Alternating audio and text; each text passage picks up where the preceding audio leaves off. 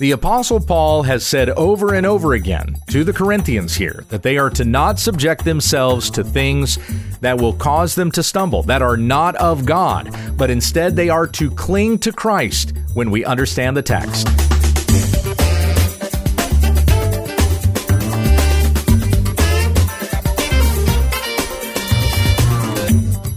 This is when we understand the text, studying God's Word to reach all the riches of full assurance in Christ. Thank you for subscribing, and if this has ministered to you, please let others know about our program. Here once again is Pastor Gabe Hughes. Thank you, Becky. We come back to our study in 1 Corinthians chapter 10 and picking up where we left off last week. So I'm going to start reading in verse 23 to verse 33 out of the Legacy Standard Bible.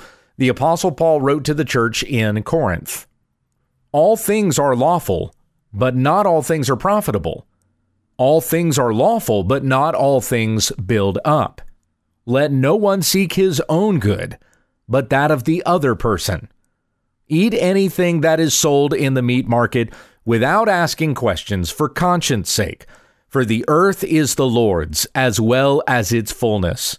If one of the unbelievers invites you and you want to go, eat anything that is set before you without asking questions for conscience sake. But if anyone says to you, This meat is consecrated to idols, do not eat it. For the sake of the one who informed you, and for conscience sake. I do not mean your own conscience, but the other person's. For why is my freedom judged by another's conscience? If I partake with gratefulness, why am I slandered concerning that for which I give thanks? Whether then you eat or drink, or whatever you do, do all to the glory of God. Give no offense either to Jews or to Greeks or to the church of God, just as I also please all men in all things, not seeking my own profit, but the profit of the many, so that they may be saved.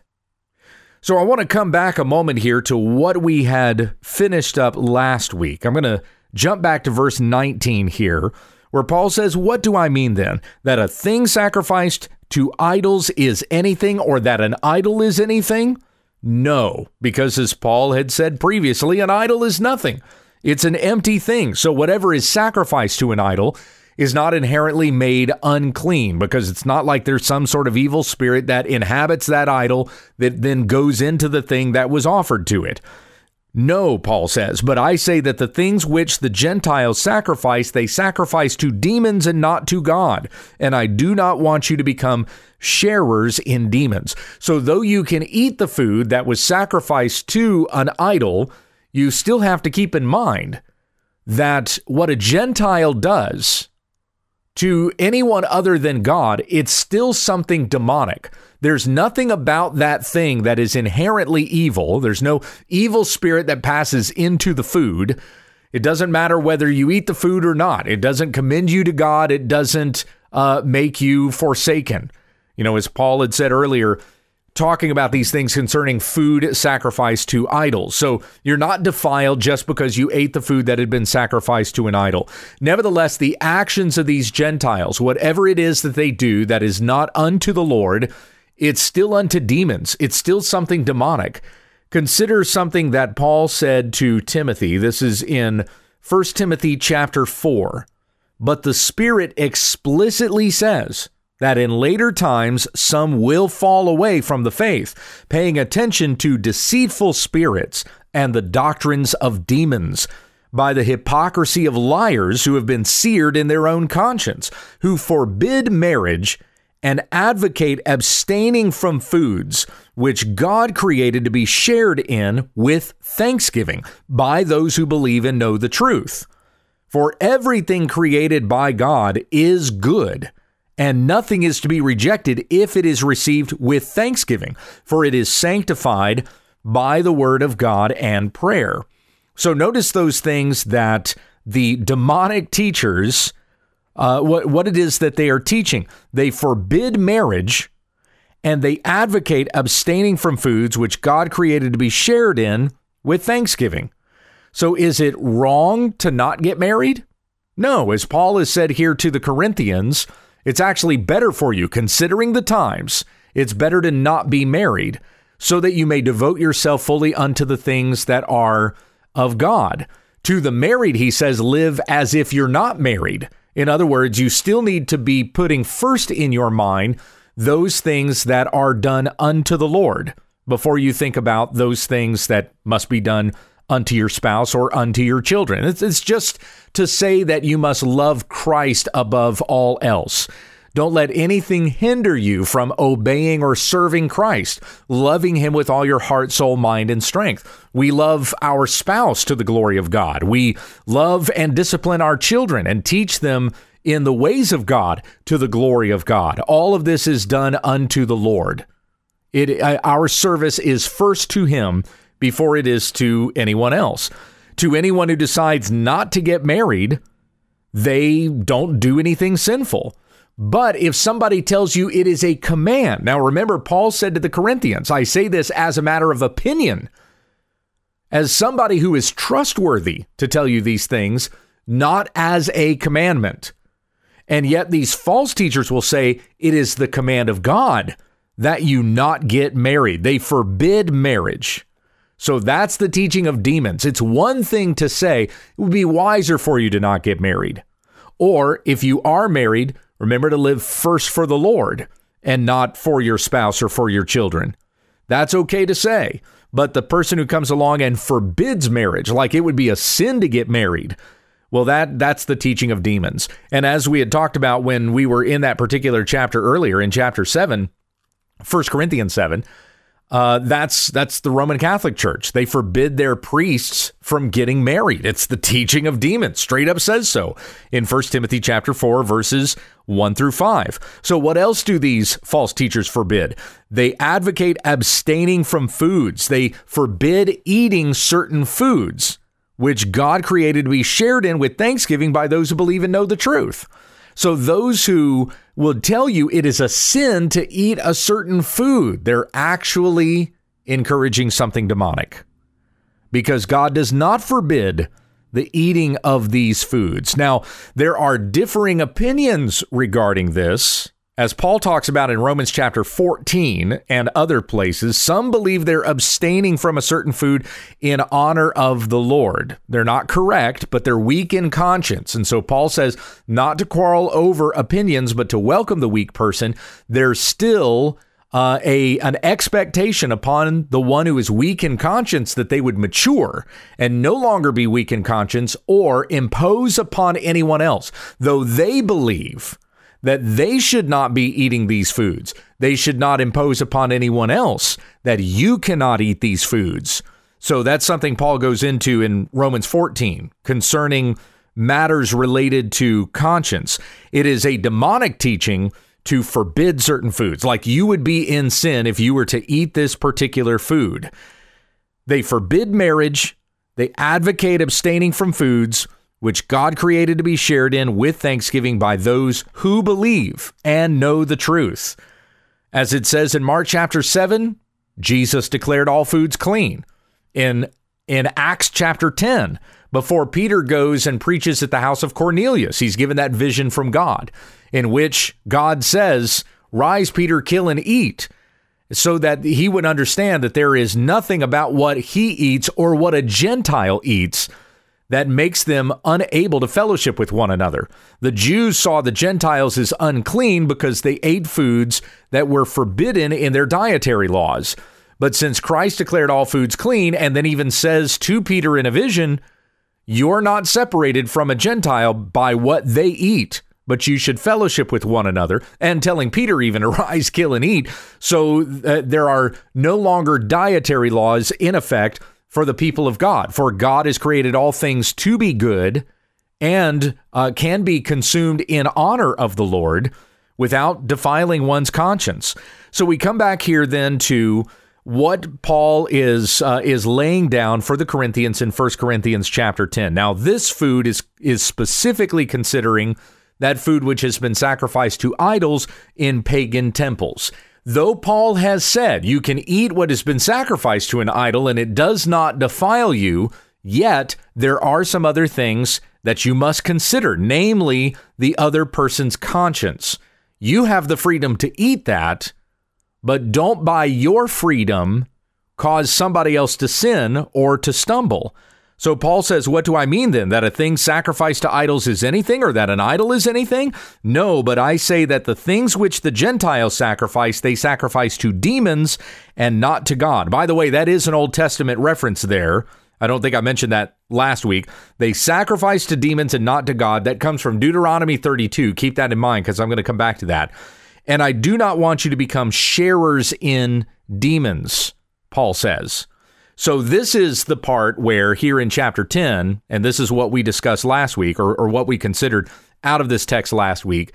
This is where Paul says that uh, you must be careful about your own conscience because in partaking in those things that you know have been sacrificed to demons, do you cause yourself to stumble? It is better to not become a partaker in that at all, and you would cause yourself to fall, though you might think to yourself, hey, I'm strong enough. I can do this and I can resist the temptation.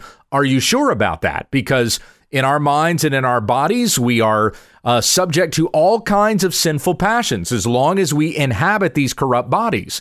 And we must not allow ourselves to be mastered by anything, as Paul had said earlier. And at the end of chapter 9, saying, I discipline my body and make it my slave, so that after I have preached to others, I myself will not be disqualified. So we must discipline ourselves that we not fall into sinful temptation, which still may arise out of our flesh. Do not become sharers in those things that are demonic. Verse 21 You cannot drink the cup of the Lord in the cup of demons. You cannot partake of the table of the Lord in the table of demons. So don't go into those pagan temples eating at those tables, thinking to yourself, hey, I can eat the food, it's fine. What's the big deal? You sit down at a demonic table like that, those things that have been sacrificed to demons. And how do you know that your mind won't be given over to that very thing? Previously, uh, as Paul had talked about not being mastered by anything in 1 Corinthians chapter 6, he had said that uh, the body is not for sexual immorality, but for the Lord, and the Lord for the body. Food is for the stomach, and the stomach is for food, but God will do away with both of them. Yet the body is not for sexual immorality, but for the Lord, and the Lord is for the body. I'm going to come back to that here in just a moment as well. But we discipline ourselves to be unto the Lord and not to this world, and certainly not to the desires of our flesh. So Paul goes on, still in chapter 10 here, to say, verse 22, or do we provoke the Lord to jealousy? Are we stronger than he? You cannot partake, you cannot drink the cup of the Lord and the cup of demons. You cannot partake of the table of the Lord and the table of demons. So he's contrasting the communion table, the Lord's Supper that we do together in church on Sunday. He's contrasting that with the table uh, upon which food is offered in a pagan temple that had previously been sacrificed to idols. Something demonic was done with that. As Paul says in Romans 14 23, whatever does not proceed from faith is sin. So whatever the pagans are doing is pagan, it's sinful. Whereas whatever we do, even when it comes to whatever we eat or drink, we are to do it unto the glory of God. That's uh, later on. That's coming up later on in verse 31. So if we think ourselves stronger than we really are, that we can resist this, this temptation. We can give ourselves to anything. It doesn't matter. I just won't let my mind go there, right? I'll keep my mind unto the Lord, even though my body partakes in this thing. Paul says, verse 22, Do we provoke the Lord to jealousy? Are we stronger than he? And this comes back to Deuteronomy 32. As I said, Paul quoted it earlier in verse 20. They sacrifice to demons and not to God. That is from Deuteronomy 32. Now, Paul has been drawing here in this chapter in 1 Corinthians 10, he has been drawing upon examples from the Israelites who had gone into the wilderness and had sinned against God. They had groaned against him. They had worshiped false gods. And because of all these different things that they did, God sent punishments upon them. There were consequences for their actions. So Paul was laying that out in 1 Corinthians 10, 1 through uh, 11. And then says in verse 12, therefore let him who thinks he stands take heed that he does not fall. No temptation has overtaken you, but such as is common to man. And, and, Paul had pointed that out, just like you saw all those temptations we read about in the Old Testament that had come upon the Israelites. And these things happened to them to serve to us as examples so that we would not crave the same evil things that they did. They fell into temptation and perished. So no temptation is coming upon you that is foreign to anybody else other people in their flesh have come into these same kinds of temptations. But God is faithful to you who belong to the Lord. He will not allow you to be tempted beyond what you are able, but with the temptation will provide the way of escape also, so that you will be able to endure it. And once again, the way of escape is Jesus Christ that we turn to Christ and we have a power within us to resist that temptation. That's the Holy Spirit that has been given to us. So we resist that temptation, we turn from it, we cling to Christ. That is the way we escape the passions and the desires of our flesh. And the moment we're not holding on to Christ and we start thinking, hey, I can still do these things in the flesh and it'll all be okay, right? I can I can partake in this a little bit, then we're we're not focused on Christ anymore. You've let go of Christ, the way of escape, and instead you're starting to flirt with the things of the world. Remember the warning from James in James chapter 4 that friendship with the world is enmity with God, and he calls such people adulterous. You adulterous people, do you not know that friendship with the world is enmity with God? So take the way of escape. Cling to Christ. Don't be thinking about entertaining these passions of your flesh, lest you fall. Take heed so that you do not fall. And hold fast to Christ, who is the way of our escape. Now, God is gracious to us. And if we sin, we have this promise that if we are faithful to ask forgiveness for our sins, God is faithful and just to cleanse us from all unrighteousness. That's 1 John 1 9. Paul is not saying these things here in chapter 10 to say, hey, once you sin, you've blown it. So make sure you're holding on to Christ, or else you're going to perish like the rest of the Israelites in the wilderness. That's not what it is that he's saying. Grace is still abounding for us in Jesus Christ our Lord. If you've fallen, if you have sinned, turn to Christ. And to not turn to Christ is prideful. To think, I can deal with this on my own, or to think, well, God's grace can't cover, cover over what it is that I have done, so why turn to Him anyway? I'm just going to continue to make this mistake. I'm just going to continue to turn down this road, so why even turn to Christ? Well, if that's where you are in your mind, then you've been given over to your sinful passions in your flesh, and that's prideful. You, you are provoking the Lord to jealousy, as Paul says here in verse 22. Do we provoke the Lord to jealousy? Are we stronger than He? We have the love of God that has been offered to us in Jesus Christ our Lord. Mercy and forgiveness. If you will turn from your sin to Jesus Christ, you will be forgiven. But if you continue in that sin and you continue to cling to those passions and over and over again you just return to what your flesh wants, then you provoke the Lord to jealousy. And again, that's a quote that comes from Deuteronomy 32. And this ties right back into all those examples from the Israelites that Paul had given earlier. So the Israelites who went after their own cravings and suffered punishment as a result of that, the judgment of God coming upon them. In Deuteronomy 32, after Moses has given the Israelites the law again, this is after, uh, well, this is before that generation is about to receive the promised land, the younger generation that survived the wandering in the wilderness that God was merciful toward. They're going to be sent into the promised land and they're going to receive it. Moses gives them all the law again, but he knows that they're not going to be able to keep it. And Deuteronomy 32 is called the Song of Moses, and it anticipates that the people of Israel are going to go and worship false gods and they're going to fall, but calling them to repentance. When you do this, when you're unable to keep this law that I have given you and you turn to false gods, repent of your sin and turn back to the Lord. Here's some of the words that we have here, and this this comes down to this statement made in verse 22. Do we provoke the Lord to jealousy? Are we stronger than he? Deuteronomy 32, beginning in verse 15. He abandoned God who made him and treated the rock of his salvation with wicked foolishness. Now that's interesting because doesn't that come back to something that Paul had said in verse 4? All drank from the same uh, rock, the same spiritual rock which followed them, and the rock was Christ. That's in verse 4. That rock is mentioned in Deuteronomy 32 15. They treated the rock of his salvation with wicked foolishness. They made him jealous with strange gods. With abominations, they provoked him to anger. They sacrificed to demons who were not God, to gods whom they have not known new gods who came lately, whom your fathers did not dread. You neglected the rock who begot you, and forgot the God who brought you forth. And Yahweh saw this and spurned them because of the provocation of his sons and daughters.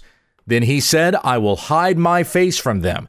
I will see what their end shall be, for they are a perverse generation, sons in whom is no faithfulness. They have made me jealous with what is not God. They have provoked me to anger with their idols.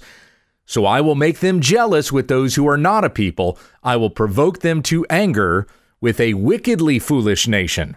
For a fire is kindled in my anger, and it burns to the lowest part of Sheol, and it consumes the earth with its produce, and it sets on fire the foundations of the mountains. Now, what is being foreshadowed there is that God's mercy and grace is going to be poured out on the Gentiles who will turn from their sinfulness and their idol worship to worship the Lord, and the Jews will be jealous because they will see that the favor of God is gone to a Gentile people rather than the Jewish people.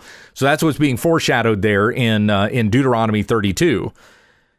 But you see there the the statement that comes from Paul quoting, or, or the statement rather that Paul quotes in verse 22 Do we provoke the Lord to jealousy? Are we stronger than he? So we can fall into that same error that the Jews had done when they provoked God to anger. They provoked him to jealousy. If we go after our sin instead of after Christ, then we do the same. Do not think of yourself as being stronger than you really are, but continue to come back to Christ the way of escape from our temptations and the passions of our flesh. Verse 23, which again is really all I'm getting here uh, getting to here today. 1 Corinthians 10:23, all things are lawful, but not all things are profitable. Hey, where did we hear that before? That was in chapter 6, verse 12. All things are lawful for me, but not all things are profitable. All things are lawful for me, but I will not be mastered by anything. Food is for the stomach, and the stomach for food, but God will do away for uh, away with them both. Yet the body is not for sexual immorality, but for the Lord, and the Lord is for the body. And so we've had that statement about food for the stomach and stomach for food. Paul had talked about that back in chapter 6 when he was warning the Corinthians against sexual immorality. And here he's talking about the food stuff that they not think that uh, they can they can continue to dine at the table of demons and that they will be safe from their temptations. Because what else is going on in those pagan temples? In addition to food that has been sacrificed to idols there's also a lot of sexual immorality. That's why Paul connected them both in chapter 6 and he comes back to that statement that the Corinthians would make that, that was pretty much commonplace among even pagan Corinthians to think, hey, whatever the uh, uh, whatever the body desires, that I can have. Now, and now the Corinthians are apt to think, well, I've been forgiven all my sins, so whatever I partake in in the body, God's forgiven me for it, and hey, it's all good, right? So Paul, quoting what the Corinthians would have said, he says, All things are lawful for me, but not all things are profitable. All things are lawful for me, but not all things build up. And so, as he's talked earlier about keeping yourself from temptation, you must also consider the other person's conscience. Let no one seek his own good, but that of the other person. And that's where we'll pick up tomorrow. You can find a complete list of videos, books, devotionals, and other resources online at www.utt.com. Thanks for listening.